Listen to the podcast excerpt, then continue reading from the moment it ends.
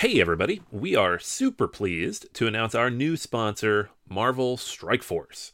Marvel Strike Force is a mobile squad RPG that allows you to battle with your favorite team of superheroes and supervillains in a fight to save the universe against threats like Doctor Doom and Apocalypse. The goal? Power up your favorite characters to complete missions, unlock gear and other resources, and beat other players in PvP modes such as Alliance War and Real Time Arena. And the best part, Marvel Strike Force just reached its 6-year anniversary, which means free stuff when you sign up via our unique link in the description. The anniversary consists of weekly events and bonuses. Just complete each event and you'll receive special awards and skins. Make sure to log in each day and every week to take advantage of all the new characters that are being released specifically for this event. This will be Marvel Strike Force's most generous event to date, so don't miss out. If we have received a unique promo code for every new user, please follow our link in the description and use the promo code MAXPOOL, M-A-X-P-O-O-L. Again, anybody uses that code, it is unique for all new users. Check it out. Once again, thank you so much to Marvel Strike Force for sponsoring this episode. Everybody in your crew identifies as either Big Mac Burger, McNuggets, or McCrispy Sandwich. But you're the Filet-O-Fish Sandwich all day. That crispy fish, that savory tartar sauce, that melty cheese, that pillowy bun. Yeah, you get it. Every time. And if you love the Filet-O-Fish, right now you can catch two of the classics you love for just $6. Limited time only. Price and participation may vary. Cannot be combined with any other offer. Single item at regular price. Ba-da-ba-ba-ba.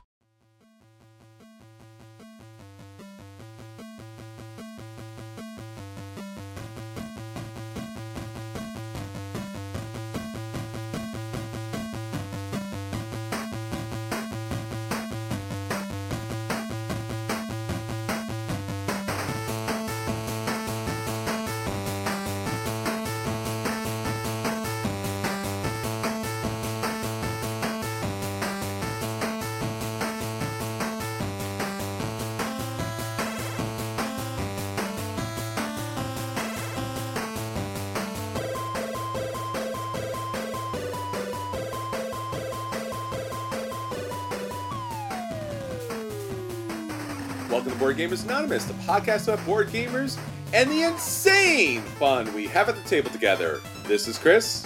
And this is Anthony. And this is two podcasters that are not at Gen Con 2021.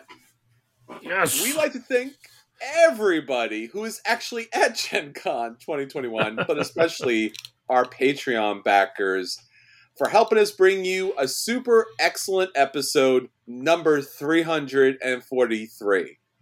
All right, everyone, we are back and we are in front of you live, again, recorded if you're watching YouTube. So again, hey, good to see you all. Thanks for coming to YouTube and checking us out.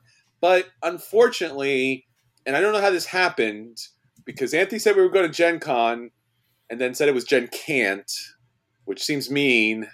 Because now we have to do a podcast, and I thought I was going to see games today, but I don't know. The Fantasy Flight Report didn't really count as games, but I guess we'll get into that a little bit later, right, Anthony? Yeah, it's a weird Gen Con. I honestly thought I would be disappointed. I thought we would get to this week, and I would be sad and have the FOMO and see all the pictures, and be like, oh, man, I'm missing out. And nothing has changed my mind yet otherwise. And I'm sure it's going to be awesome and everybody is there. And if you're being safe and healthy, good on you. But from our end, watching announcements, which we'll talk about a little bit later. Mm-hmm. And, you know, not a lot going on there. A lot of companies are not there this year for good reasons, obviously. But it's not the full show that everybody's used to. So sure. I don't know how much we're missing out on, but I guess we'll talk about this week and next week about what we missed and what we didn't. Yeah, I think that, as you mentioned it, this is weird, right? So for those of you who are not in on the convention circuit, Gen Con is the largest board game convention in the United States. It is usually held the first week of August, but because of COVID, they decided to do everything, I think it's fair to say, a little bit later. So here it is in mid-September, and coupled with a lot of problems and coupled with holidays and coupled with COVID and everything else, football season, everything else that could possibly be a thing. Gen Con's happening. Gen Con's happening right now. I've been watching pictures, checking out Twitter, and they're setting up. They're ready to go. Thursday is their big opening day, and it runs until Sunday. And, generally, I really love Gen Con. I mean, it's a really great convention. It has pretty much anything you could want to buy in one spot. So as far as that's concerned, it's typically the best. Gameplay opportunities, not as awesome, but if you want a game, if you want the spectacle, if you want the attractions, it's Gen Con.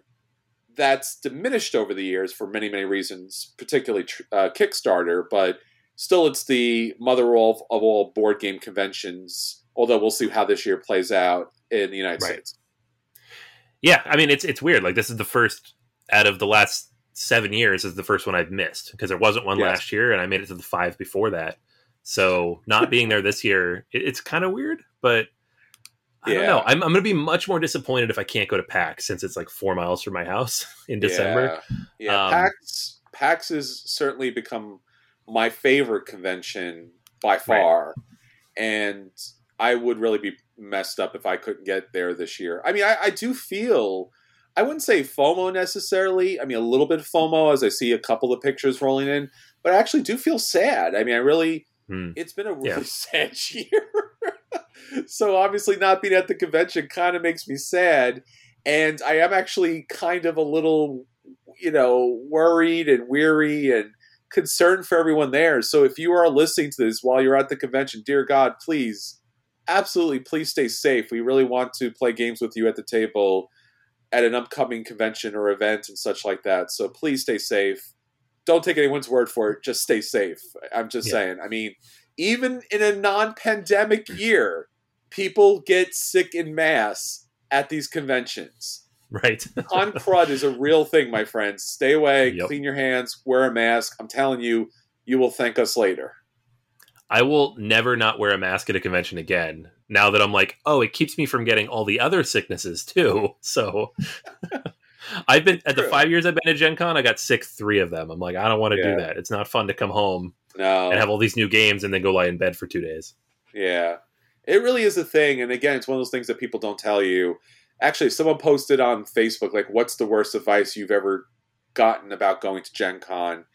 And obviously, any level of personal hygiene is definitely a thing, because you're touching something that everyone else has touched 100 times over for the last 5 days. So please be safe, be clean, and obviously drink plenty of water. Stay hydrated. Even if you're at home, just stay hydrated. Yeah. Life tip. So as has become an unfortunate tradition for many of us, Gen Con has become Gen Can't, which means obviously we can't be at Gen Con, but we will still certainly be reporting all of the games and releases that are coming up. Anthony mentioned that next week we'll be talking about a review of all the hotness, all the great games that came out to Gen Con. It's typically a pretty fun episode, especially I think this year it's going to be a great episode, because Gen Con usually comes out with like 3 or 4 kind of surprises. But since there's been no conventions, they've been pushed back. Kind of everything's a surprise. Even that the fact that the convention's going on is a surprise. Right. So, yeah, I think that will be a great episode. Our feature review will be the Fantasy Flight Report, or the Flight Report reaction. You're going to see Anthony and I react, and like this, and like that.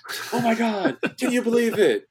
I mean, and again, if you've never been to Gen Con in years past, Fantasy Flight would do this thing called the Flight Report.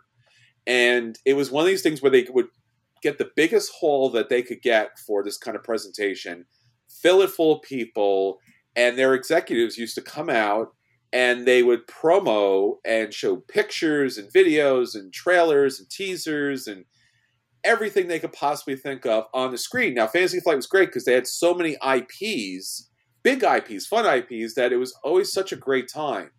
Everything was great. Everything was fantastic. Everything was so much fun. And obviously, for many reasons, that's changed. So that's kind of sad, but they still continue to do the Fantasy Flight Report.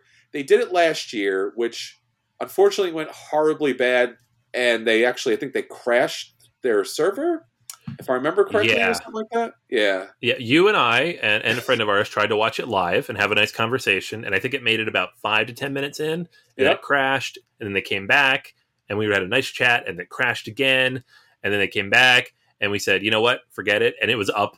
They did a recording, and it went up maybe 12 hours later, and I watched it at like 7 in the morning. And so their big surprise reveal of Descent, Legends of the Dark at the end was not very surprising nor very interesting because it wasn't really live. And they only showed the box. Yeah. So you didn't even know, they didn't even tell you or show you what was in the box. What's in the box, man? I mean, come on. Like, so what am I looking at? Cool, Descent. Yeah, I have no idea what this is. It's a box. I mean, I think we just need to get boxes and just show random boxes. Like, oh, look, this is a thing. And you're like, oh, okay, that's a thing. So we will be talking about the Fantasy Flight Report reaction on our feature review. There is a bunch of different things that came out. I think you'll be interested in hearing that. And I'm sure that you will be interested in hearing our outrageous hot takes on everything Fantasy Flight. So that's going to be a thing in a few minutes. So with that said, obviously, that's a big part of it. Gen Con happening is a big part of it. Anthony, anything surprising coming out of Gen Con yet, or just even surprising that Gen Con is actually happening? Because I think a while back, we never thought we'd see this day. Yeah, I think that's the big thing for me. I haven't seen any crazy big surprises coming out of Gen Con. None of the big games that I don't know. I haven't been paying as much attention as I would have liked. I'm starting a new job on Tuesday, so I'm like, I don't know, conventions.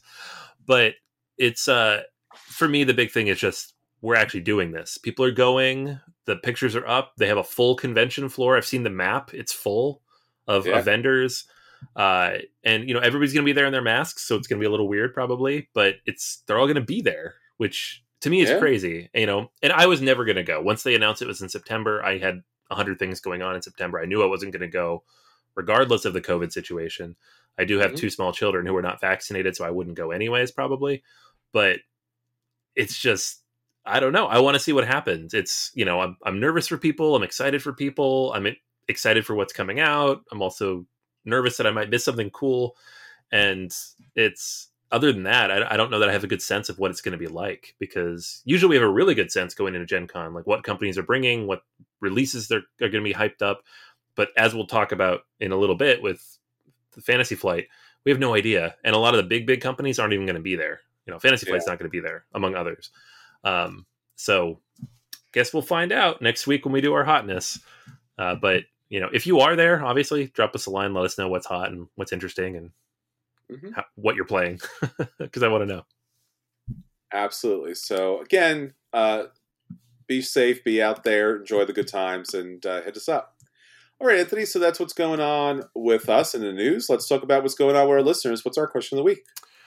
All right, yeah, question of the week is, there's like a small stable of questions that I circle back to every few months because they're fun and we always get new answers from people. This is one of them. It is, what is the best game by your favorite designer and why? So not as what is your favorite game, not as what is your favorite designer necessarily, but what is the best game that person has made? And specifically why? Because, you know, that's the interesting part, right? Mm-hmm. So I'm going to run through a few of these. Lots of really good answers here. People really went into a lot of detail, which is awesome. So we have AC Holt says, Uwe Rosenberg is a solid choice, and Agricola would be the choice for that. But he thinks that Shem Phillips is now his favorite designer because all of his games are consistently good and what he enjoys playing. And Paladins of the West Kingdom is his favorite. Paladins is simply the strongest and most enjoyable from the actual choosing the Paladin as such a great mechanic and just the engaging way to play overall.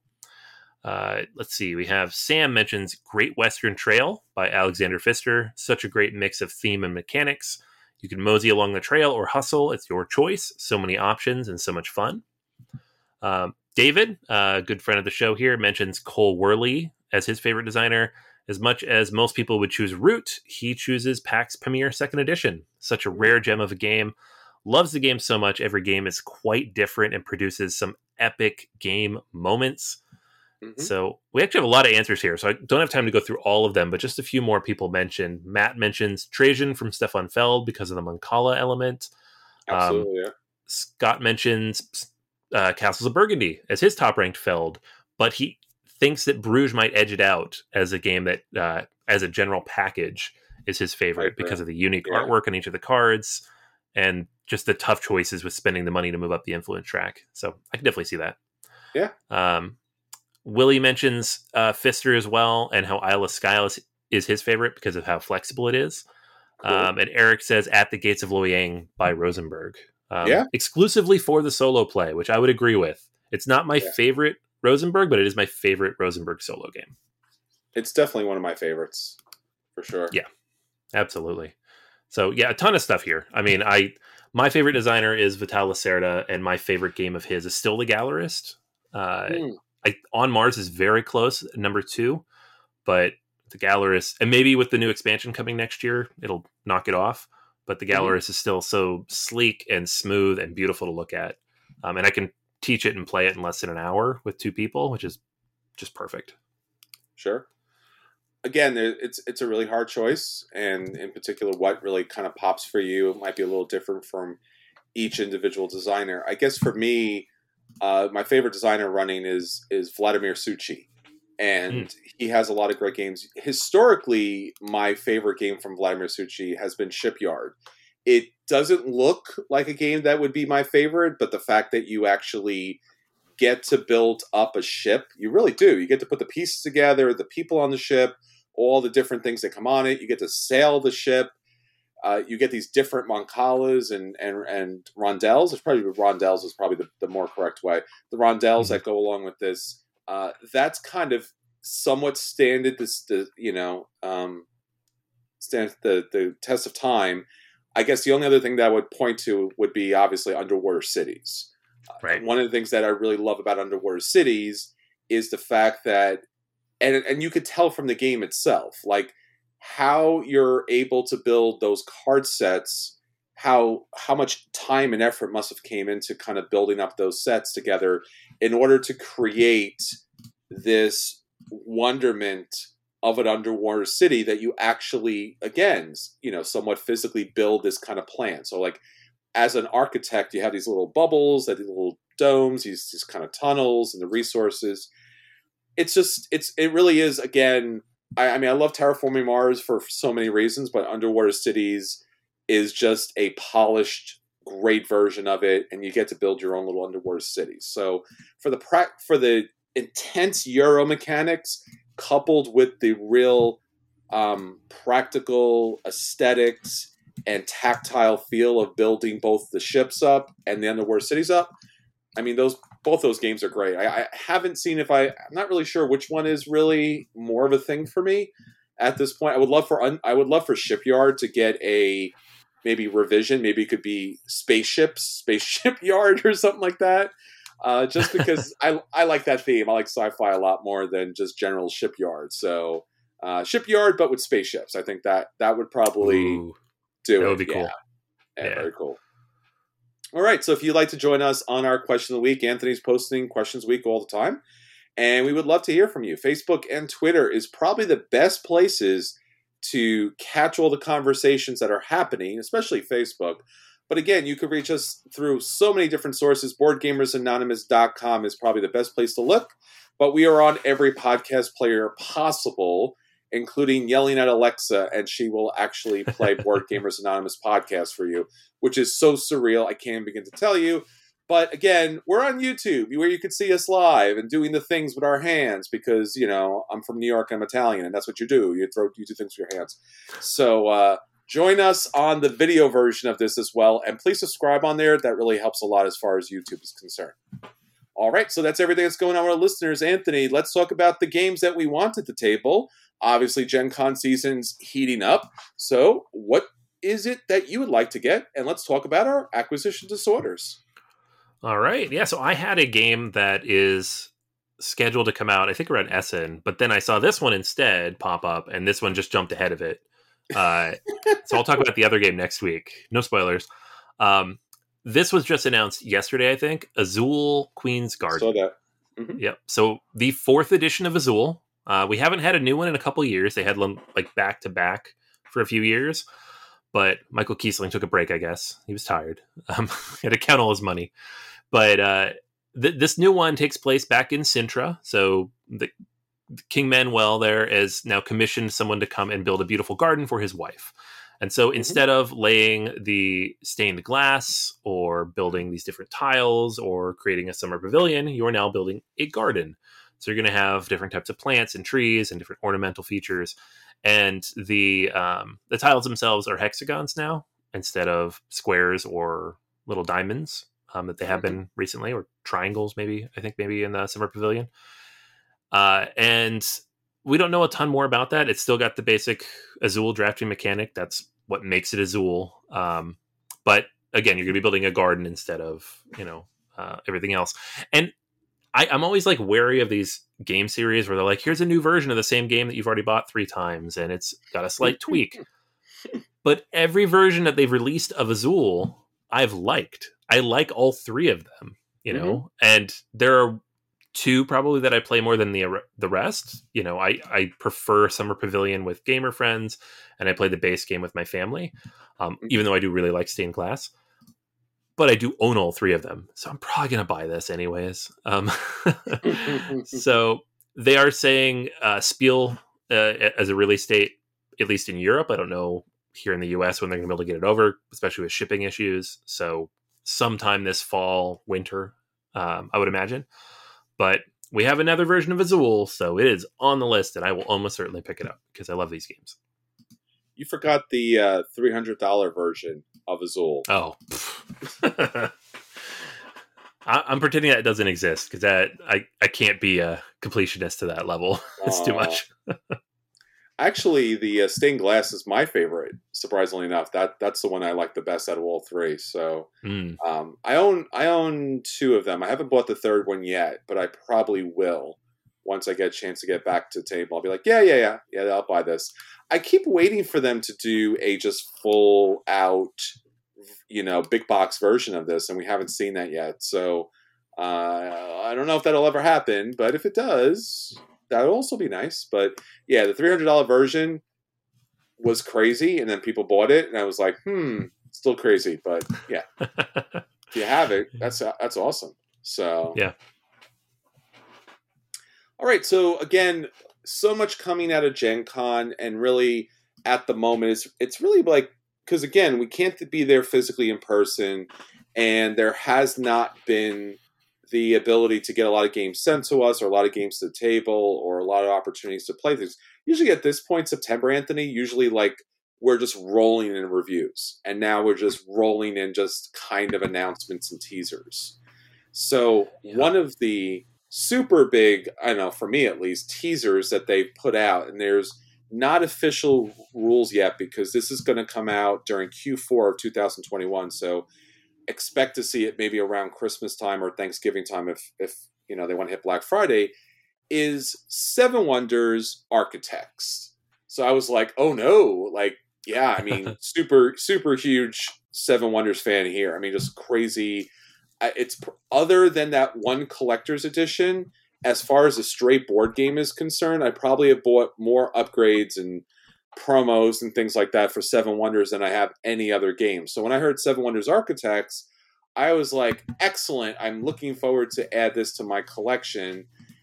Now, what's going on here is a little different, because Seven Wonders Architects is a family kid version of Seven Wonders. It's not like a My First Seven Wonders necessarily, but it is a very simplified big box store, get to the family, I guess 30-minute game. It still plays 2 to 7 players. It's still a set collection game. It's a very minimal version of Seven Wonders, but there is definitely differences in gameplay. It's not just a smaller version or a simplified version. The only thing that is somewhat samey is that there's a $50 MSRP for it. So that was kind of weird because the photos they have and the little trailers that they have, It looks like a very serious small box game. It does not even seem like the size of the box that the components come in. So I'm surprised that this game is not $30 or $25. It seems to be like something that you would make smaller, cheaper, and simpler so that more people would pick it up and just throw it on the table. Seven Wonders isn't hard to play. If you've never played Seven Wonders before, it's about building a civilization using card drafting, and you know, it does take a little getting used to, but once you get through a first game, it's simple. I don't know why this is going to be simpler or easier. I get the idea that they want to approach a mass market kind of area that maybe the first Seven Wonders didn't. But to be fair, Seven Wonders has sold millions of copies, and it is in big box stores. So I don't really understand this, but I'm a really big Seven Wonders fan, so I don't know if I could avoid not buying this. I don't know if I think that might be the thing. Yeah, I'm not as big of a Seven Wonders fan as you, so I'm definitely going to wait and see what you tell me. But it is interesting. It is a very accessible game already, so making it more accessible, I don't know what that means. I guess I need to know what that means before I could be interested in this, but I was very skeptical of Seven Wonders Duel, and that turned out to be one of the best games ever made. So who knows? Yeah, it seems like it's a little simplified in the way that you're actually physically building the Seven Wonder, like the pieces kind of build together. Like it's a two-dimensional flat object. It's no longer the boards. It's actually like a pyramid. So you're putting the pyramid pieces together. And again, you still have the same set collection you do beforehand. So I don't know how much simpler you can make it, but yeah, Seven Wonders Architects will be hitting the big box stores at some point. So check it out. Yep. All right. So that's everything that we want to hit the table. Let's talk about the games that did hit the table and let people know if those games are a buy and they should run and pick those games up.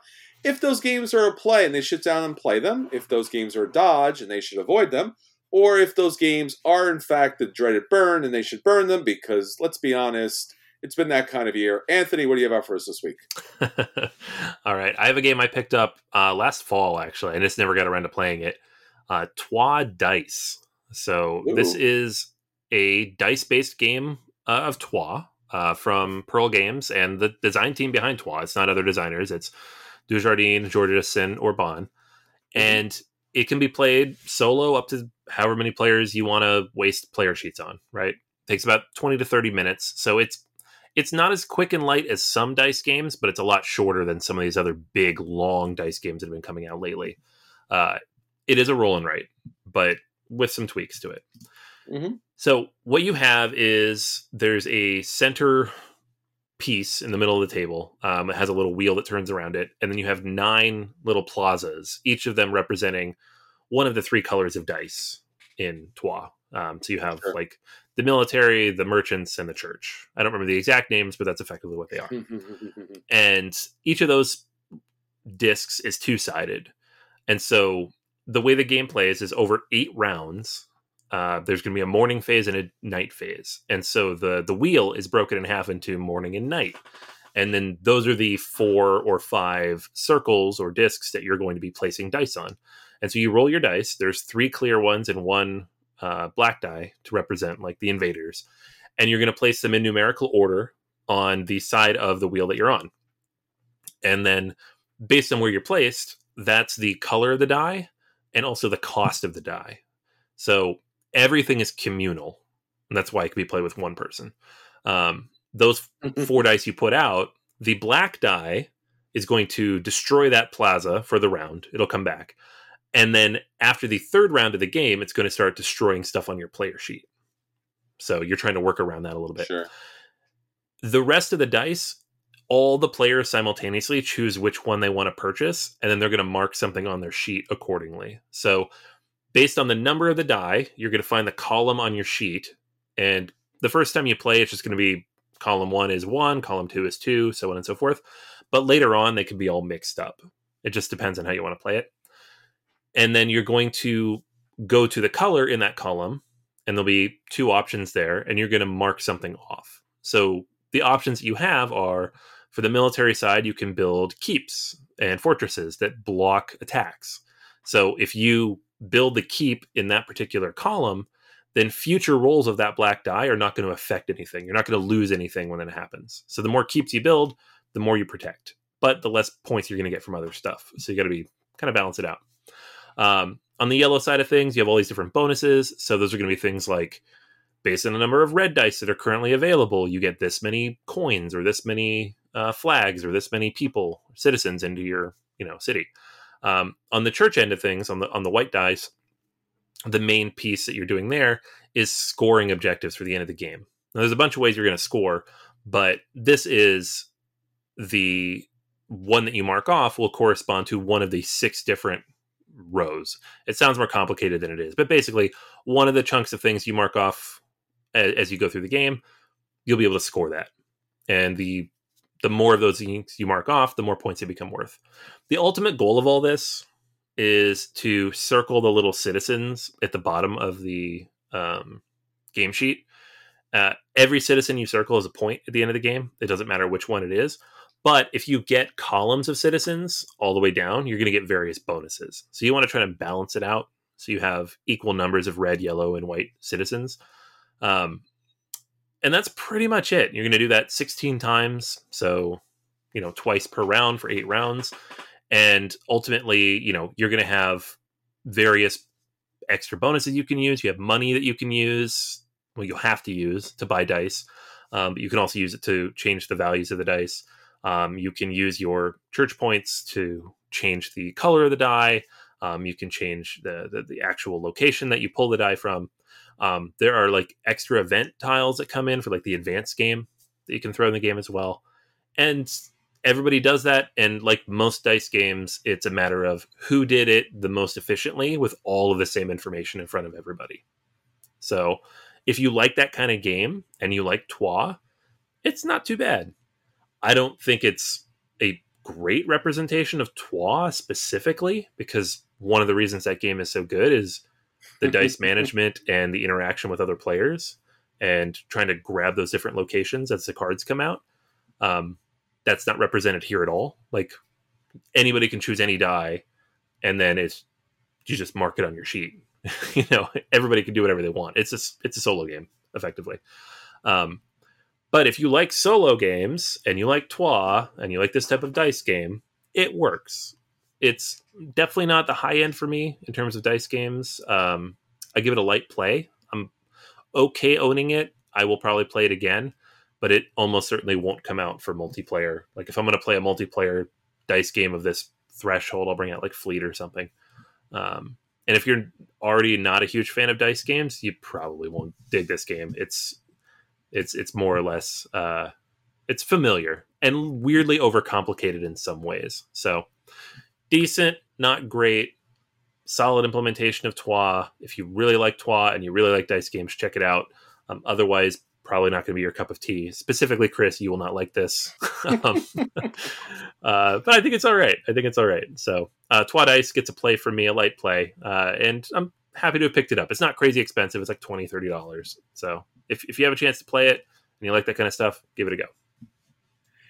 Is it maybe even a little more correct to say that it's a roll and write, right?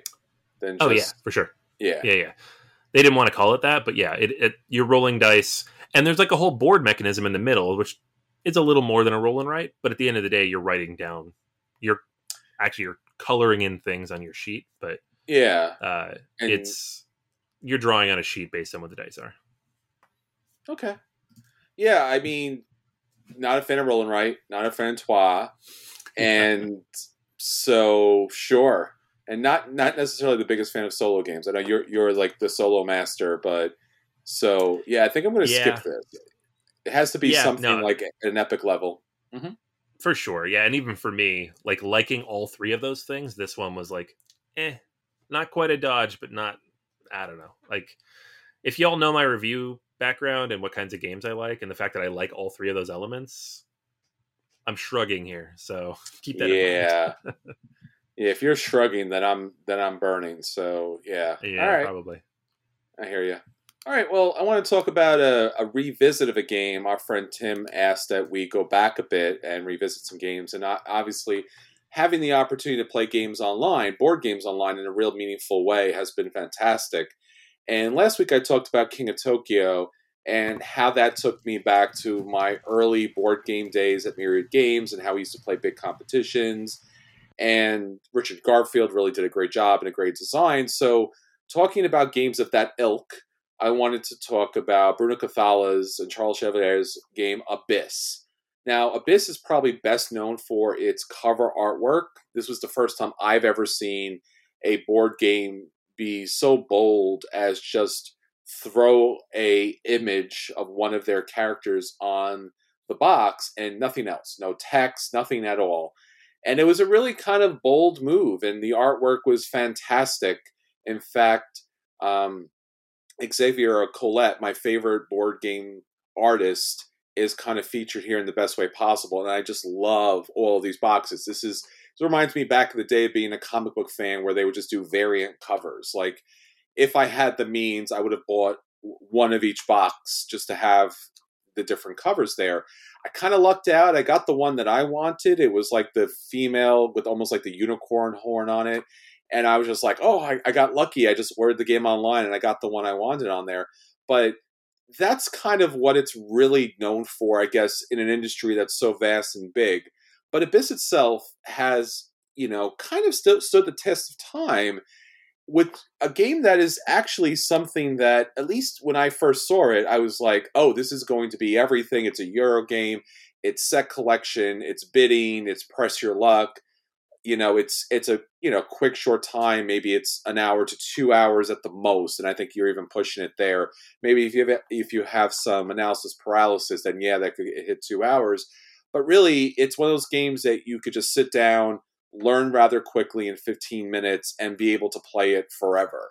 So Bruno Cathala, again, we know Bruno Cathala from so many great games that we were just talking about. Seven Wonders Duel is fantastic. So many great games here.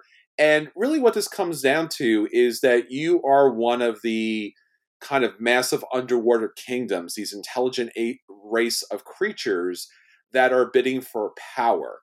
And the board itself, again, is also a beautiful piece of artwork. It's this kind of Senate situation where there are these 5 different allies factions that you'll have an opportunity to recruit from. These are very important because these different allies or citizens here come from the different underwater sea races. Beyond the artwork, what was also really well known about this game was the components. This game actually came with these little black plastic cups that looked like clamshells, and then white pearls inside the actual shells that actually were the currency in the game. So if you've never played the game before, it really comes down to a lot of purchasing and bidding for cards.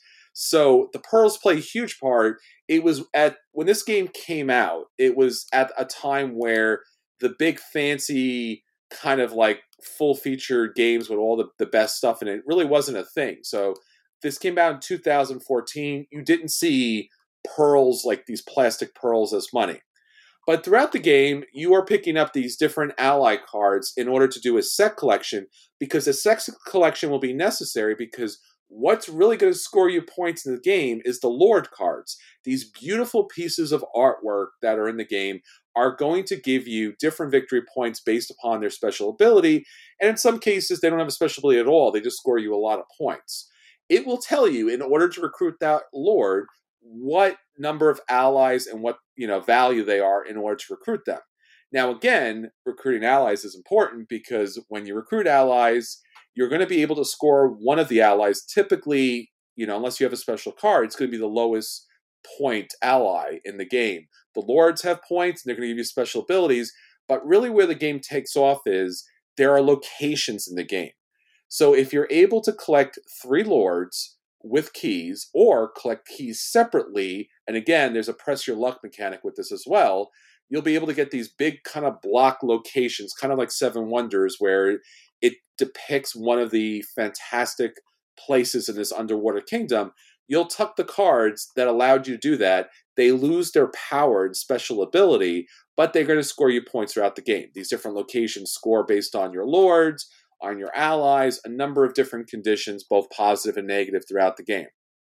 In addition to that, you'll be able to play a little bit of a press your luck game to actually, you'll be able to play different allies on the board that you and your competitors will be able to purchase. But every once in a while, there's a threat token. These threat tokens will give you an opportunity to pick up pearls, pick up hidden monsters that score you points, or again, pick up keys that will allow you to be able to get those different locations.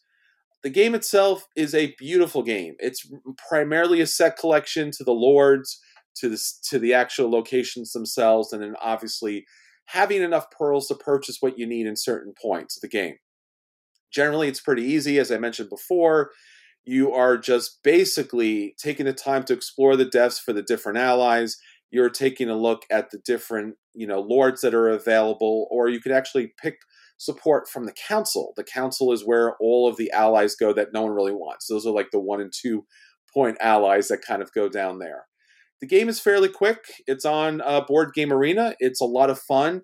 It did not hit me as hard as I really thought I wanted it. I still love the game. I've picked up the expansions. It is not the game that I thought I was going to get. It's a little wild. It's a little loose. It's a little obtuse. It's a little lucky based upon the cards that come out. So, those lords are available, but I haven't seen any of those allies, that can score, So it's a little bit all over the place, and it can have some wild swings if someone gets lucky and gets a location that really works best for them. But Abyss from Bruno Cathala, it's definitely still a buy for me, both in the board game version and the online version. Check it out. You'll enjoy it. It's a lot of fun. Artwork, components, gameplay. Really great game. Yeah, I'm glad this hit Board Game Arena, because it's a game that I played like 2 or 3 times when it came out. Mm-hmm. And I never owned a copy myself, but a lot of people did. Sure. And we played it a bunch, and I was like, this is good. This is fine. Yeah, it's fine. It didn't become like a regular for me, and it kind of faded away, and I forgot about it. And occasionally you'd mention the artwork when we talk about artwork or covers or something, but that'd be about it. But it being on Board Game Arena, I have had a chance to play it several times since. I'm like, no, this is good. I like this. Yeah. It's not the kind of game I personally end up buying, because I have a limited number of those types of games in my collection, but I'm always happy to play it. So it's cool that it's out there now. Yeah. And the game has gotten 2 major expansions. Leviathan is the most recent expansion, and it also had the Kraken. So you got some kind of corruption pearls played into that version of it. Leviathan, I still have not picked up yet, because the artwork is a little different. And I love the artwork's still very good. Don't get me wrong. But the game is not as heavy and complex as I really would want. It's a little too simplistic. The artwork pushes it over for a buy for me, and I still do love the game. So something to definitely check out. All right, Anthony. So that's the games that are hitting the table and the tablet. Definitely check those games out and keep up with us as we keep up with the newest games that are hitting out there in the market. So now on to our feature review. So our feature review this week, of course, is the Flight Report reaction, where Anthony and I make all kinds of crazy faces that you will not see because you're listening to this on the podcast. But nonetheless, we will still make these funny faces because, every once in a while someone watches on YouTube, and it makes me laugh because, again, the Fantasy Flight Report was this epic consumer montage, like very 1980s, like action movie montage kind of thing, where it's like everyone was cheering and everyone was having the best time, and it was Game of Thrones, and it was Lord of the Rings, and it was Star Wars. It was just everything was epic, everything was big, everything was fun, everyone was having the best time possible, and then something happened. And here we are. So, Anthony, what happened and where are we now?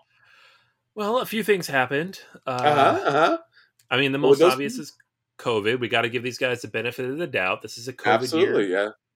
Maybe they have more stuff and they weren't ready to show it. I don't know. But also, Asmodee happened. Also, they split off basically anything miniature-based to another company. They did. So, Fantasy Flight doesn't handle any of their own miniatures anymore. So, spoiler alert, none of that in here at all. so See, that's my first reaction. Did you see that? Did you see Anthony in the camera? That was my reaction. That was my first reaction to the report. Mm-hmm. All the people in the comments being like, "Where's the X-Wing? Where's the X-Wing? Where's Armada?" And I'm just like shaking my head the whole time, like, they're not going to do it, guys. They sold it, or they resplit it, or I don't really understand how that works, the corporate dynamics. But it's a very narrow slice of things that Fantasy Flight does now, right? They have Arkham, they have Terranoth, they have a little bit of Marvel, and they have Game of Thrones ish, which is a thing not many people care about at the moment because the show kind of ruined all the goodwill for that. So they did, and Keyforge, which. We'll get to that, but not really anymore. So it's... Oh, no. This was disappointing in a lot of levels, if nothing else, because half of their announcements in the first 15 minutes were just like, oh, that's over. We're ending that. That's broken. We're not going to do any more of that. Why would they do that? Guys, they're not announcements. It's not announcements. It's kind of like a suicide watch for their board games. They're like, and this is never happening again. This is never being produced again. And this one has been lost to time and space. And, yeah. It was, you know what it was, to be fair to them though, most of those announcements were not like, we're done with this. It was, there's a problem right now. We'll get back to it later. And they're like, cool. But why are you announcing that on your premiere announcement stream? Anyways, I don't want to rag on them too much because obviously they went out there, they put themselves out there and they tried. It didn't work on several levels. And we'll get into all that. Okay. So Anthony, you and I sat through the flight report. And again, we made a lot of reactions and a lot of funny faces that people could not see because, again, podcast. Obviously, they are releasing some games. And obviously, Asmodee is releasing some games, that we would definitely be interested in talking about. So why don't you run us through the flight report in case people out there did not attend the live reaction and obviously did not download whatever they were downloading at the moment. Yeah. So I took notes. We'll run through each of the things they mentioned and rough overview because some of this stuff is more interesting than the rest. But they did kick things off with Descent: Legends of the Dark. That's their big $175 blowout board game, which they claim is the largest thing they've ever made. This coming from the company that made Twilight Imperium, and I'm like, okay, sure. I guess it's the biggest. I mean, it's Gloomhaven and Terranoth, so maybe it's bigger. I don't know. It's got the most cardboard furniture I've ever seen in a board game. I mean, that's know. Good. Yeah. And so they didn't really announce anything new. They just kind of teased a bunch of new stuff. So Act 2, they're going to have bigger miniatures and new stuff, and it's all like a single story that carries through. So again, Gloomhaven and Terranoth. They've announced, kind of some novels and stories and books that are coming out, new miniatures and all that, but they didn't show any of it. In fact, there was one weird moment on the stream where they showed a giant miniature covered in a sheet and he's like, look how big it is. And he put it next to another one.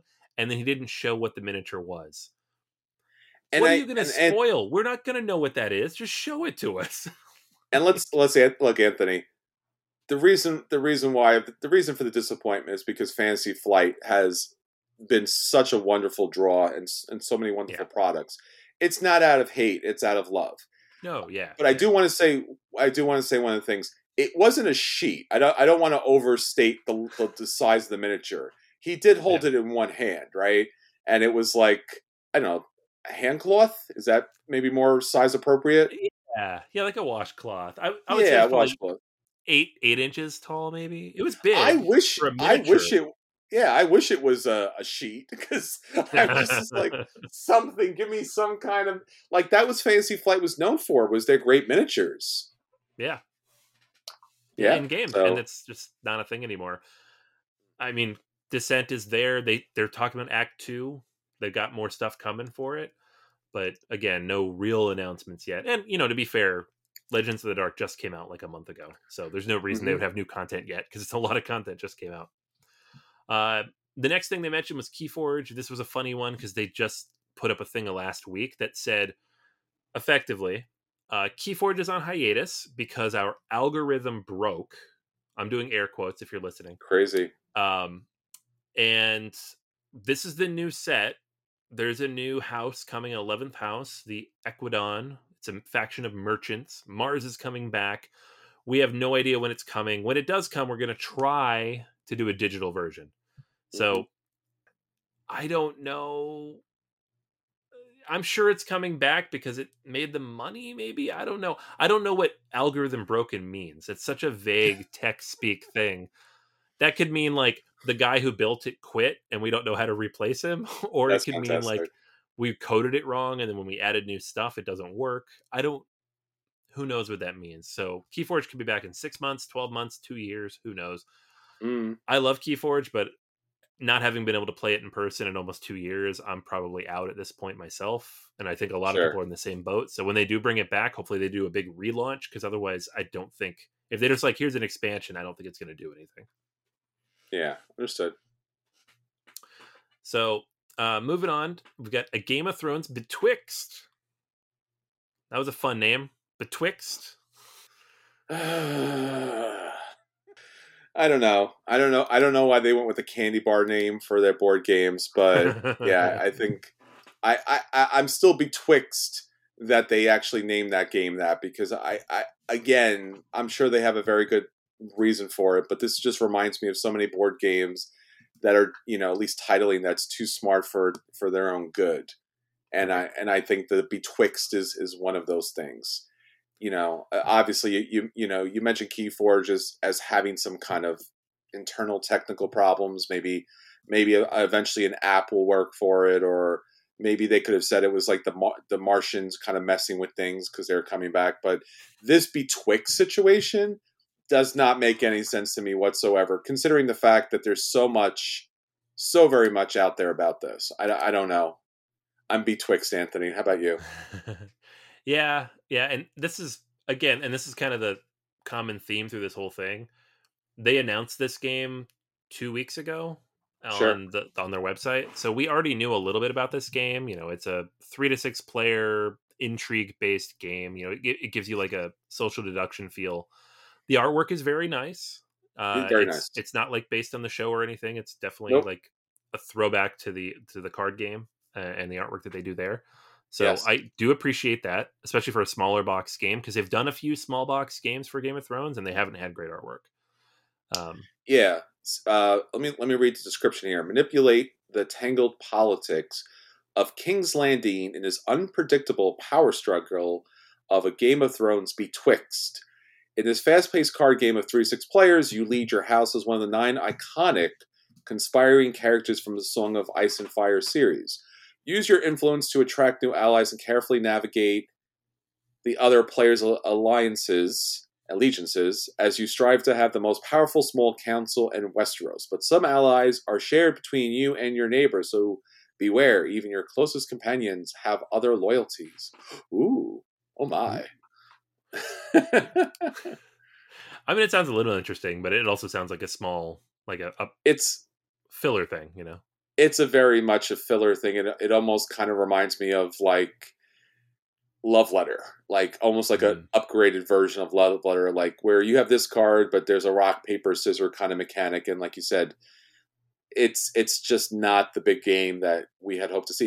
And I always find it weird too. Like they talk about these games, like it's fast to play as if that is something that we really want. Like I don't need to speed through my games. Like how about a thoughtful game, or, you know, a tentative or tense, you know, game? This seems like this is fine. So yeah, I mean, yeah, this is fine. This will be fine. I'm sure this will be fine. It's weird, but it'll be fine. It'll be fine. Yeah, but again, it's also information we already had. So nothing new out of this. It's coming at the end of the year, maybe. He kept saying maybe because of the shipping, which not their fault, obviously. No. But they didn't have any hard release dates on anything. Look, man, the only reason to beat them up and blame them on these things is because Fantasy Flight has been such a historically amazing company. So, you know, it's just hard to see the great icons here, but there's games. For sure. There's still games to come. Mm-hmm. Oh, absolutely. Yeah. So moving down the list, we have a couple other things that they had already announced. Unfathomable, which is the Arkham version of Battlestar Galactica that a lot of people are very excited about. Mm-hmm. I wish I could just get Battlestar Galactica, but I understand why people love this. It's been delayed. It was supposed to be out this month. It's coming out October or November now. That's all they said. Mm-hmm. Lord of the Rings, Journeys of Middle-earth, the Spreading War expansion, that is coming sometime later this fall as well. It is the last expansion for the game. And then maybe there's some small content coming after that, but they didn't announce any of that. They said it was always planned as a trilogy. I don't think they ever said that, but sure, why not? I mean, I'm happy if they end it because it's a lot of content and I will play it all. But it's it seemed abrupt. I don't know. Sure. Jumping into the LCG stuff, there's three big ones, obviously. So Arkham is where they let off.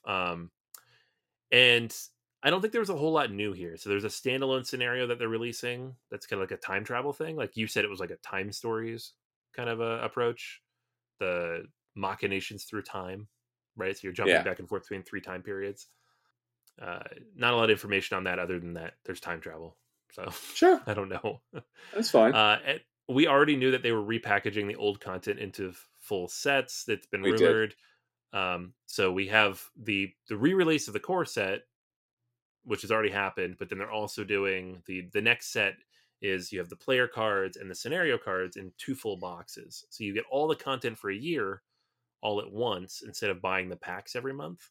Yeah, which I think it's cool because I hate having to chase those things down every month if I don't have a subscription somewhere, which not a lot of places offer. They're also going to repackage the old stuff, including Dunwich Legacy, starting next year. So if you don't have the old stuff, I have all the old stuff, so I don't care. But, you know, if you don't. I find it weird that they, and again, this is so much, you know, based on your bandwidth. Like we talk about subscription models. They should have just honestly do a subscription because, you know, so many people, myself included, would have just bought a subscription and get the things mailed to us. Right. Because, you know, considering how so many of the local family game stores have gone out of business, if not for COVID, but all across the way, I would have bought this straight up separate. And I guess the other thing, too, about COVID that we've seen is that a lot of the publishers did report that what games sold best were not the new games, but the kind of like classic games. So it makes sense that this would come out in the way it came out. So yeah, makes sense. And obviously Amazon, right? We should also mention Amazon. Yeah. Those little packs those are designed, I think, for friendly local game stores because they put them on their display. You see them all, you pick them. If you're buying all your stuff online, there's no reason to do it that way. So yeah.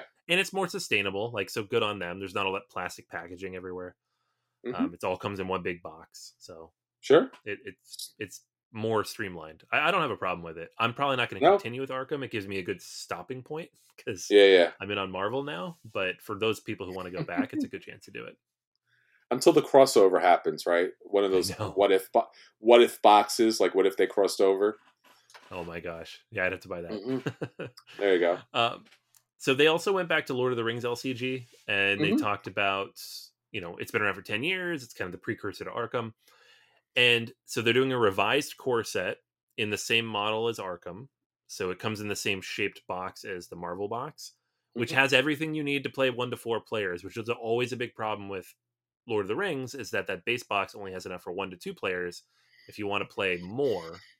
And it's not designed as a solo game out of the box. It's really like a 2-player game. Now you can do all of it out of the box, right?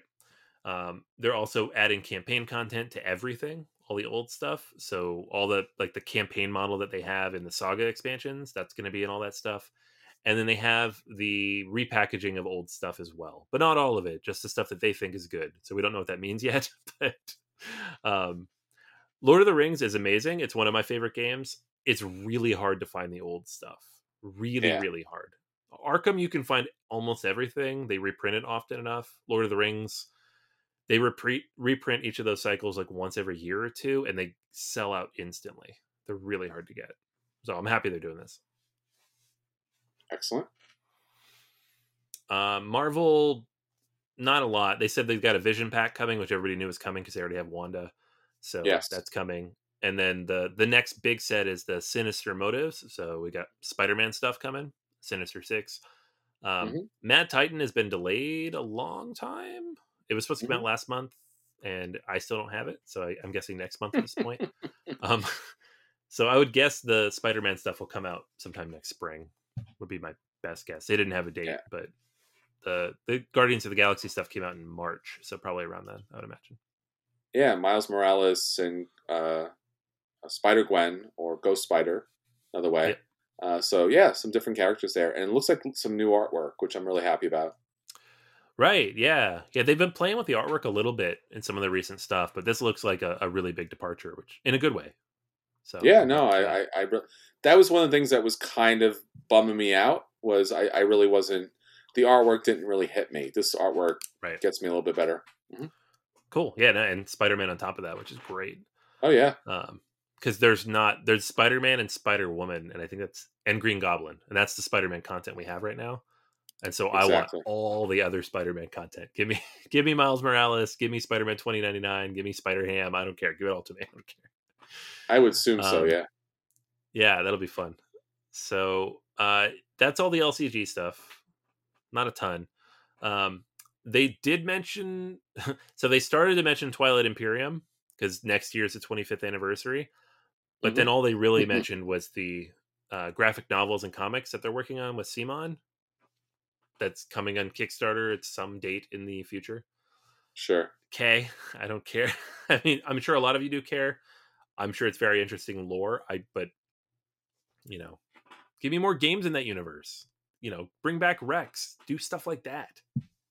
It's really weird that they, again, it's weird because it's not that this is not good content. I mean, if the stories are good, I'll be happy to read them and I'll be jumping on board, but let's be honest, we're here for the board game, so it seems weird that you would kind of feature it that way. I would throw that in as like a bonus. And again, I know, like you said, Anthony, earlier, they're not dealing with the miniatures anymore, and I completely understand that, but I would have loved to seen anything at all as far as, even if it was miniature collectibles from the, you know, TI4, I would love if there was a game, of course, that was miniature based from TI, but even if it's just the miniatures, I mean, they have the models and stuff like that. It's like, here's the backstory. Like, I don't know.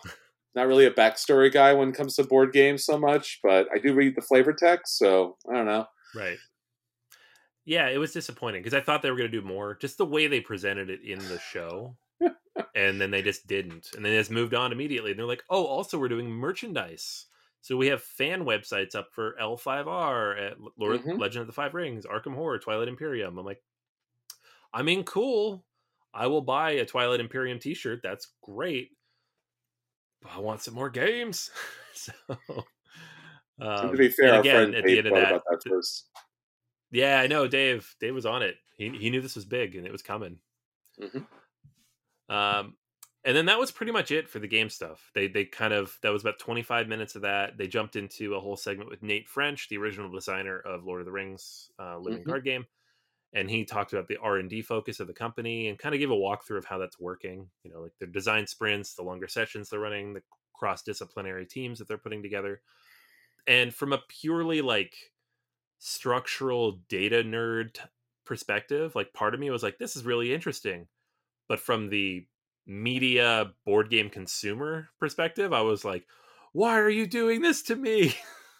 Like, yeah. Why is this on this particular stream? And it's, you know, obviously they're elevating French and they're elevating that team, which is great, and hopefully a lot of really good games come out of that down the line, but they didn't have anything to announce, so no, I don't know. But that was the problem too. I actually felt bad for him because it was like, it's announcements about things that are being released, and here you're bringing in your R&D guy, and you're like, all right, cool. So they're released, you know, R&D's did something amazing. Can't wait to hear it. And we did not hear it. Yeah. What's the thing is like, I would watch a documentary about the R&D process that goes into building like an iPhone, right? Like I want to know how that happened, but I wouldn't want a 15-minute segment in the middle of an Apple launch event about the development of the iPhone. I just want to see the new features of the iPhone. It's a separate thing, right? And you're not going to have the audience if you separate it out. I understand that. But it was just weird. And it was weird. Again, a lot of people were really into it. I saw the chat. Some people were really bored. Some people were really into it.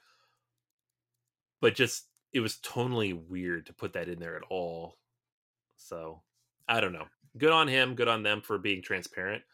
But it was just kind of almost like filling time because they didn't have much else to announce, which is unfortunate. Mm-hmm.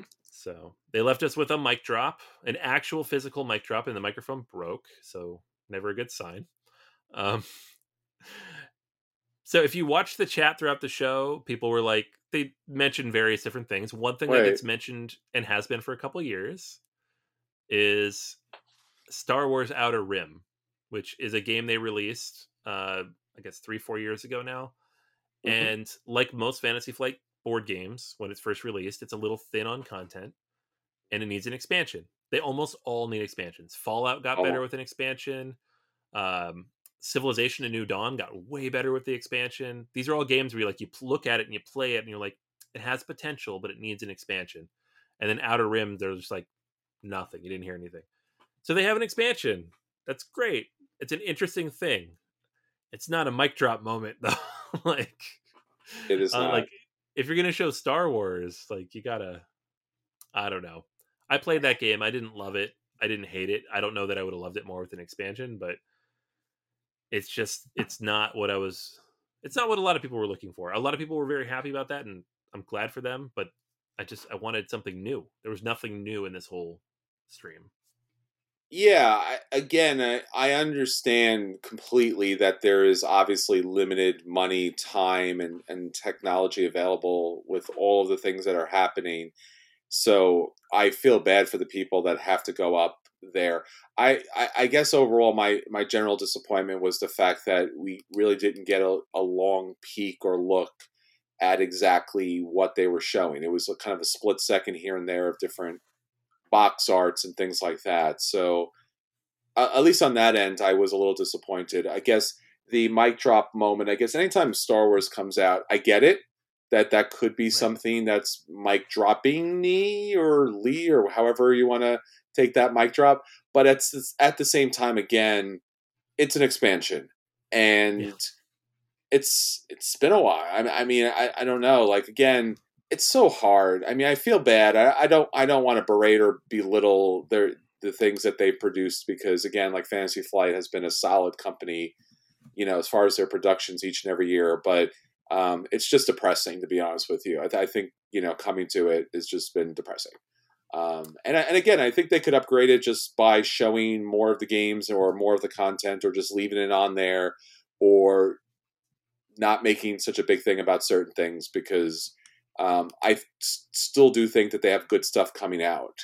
And I'm looking forward to some of the games that, you know, again, at least even if they're a version or reprint, like the Betwixt thing is probably not a thing. The Lord of the Rings thing is fine. You know, everything that they're doing with Arkham Horror is always great. They're on the point with that. Unfathomable will be great that so many people will get that mechanic to the table. I don't know if it'll be as big. It can't be as big as BSG, but, you know, it's a thing. So they're producing more, right? You'll get more Marvel stuff and more of the stuff that they still have license for. So, yeah, that's fine. It's fine. I mean, it was fine. You know. Yeah, there just was nothing new.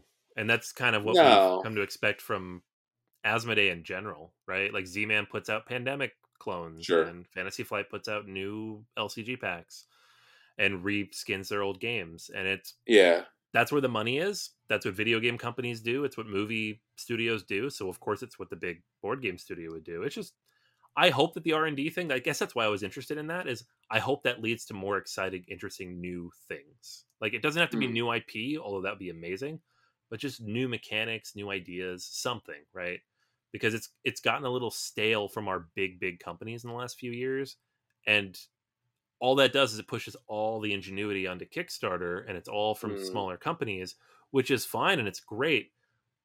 But it really funnels down how the industry works. You don't have a big studio working on creative new IP. At least not one that's not funding it through Kickstarter, which... we've been over this 100 times on Kickstarter, but like if it's on Kickstarter, you got to worry about all the extra expansions you can't get and all the extra miniatures that the game doesn't really need and all the tacked on stuff that isn't play tested. You don't get the streamlined, carefully designed experience that a Fantasy Flight used to put out. And that's, I don't know. It's disappointing to me. So I hope it's not dead. I really do. But the last couple of years have been disappointing to say the least. I think one of the other things too, we didn't mention that was a mainstay for Fantasy Flight was the games that they used to, the organized play, right, at the different game stores. Fantasy Flight used to do a good thing with that, especially with the miniature games that they used to have and play.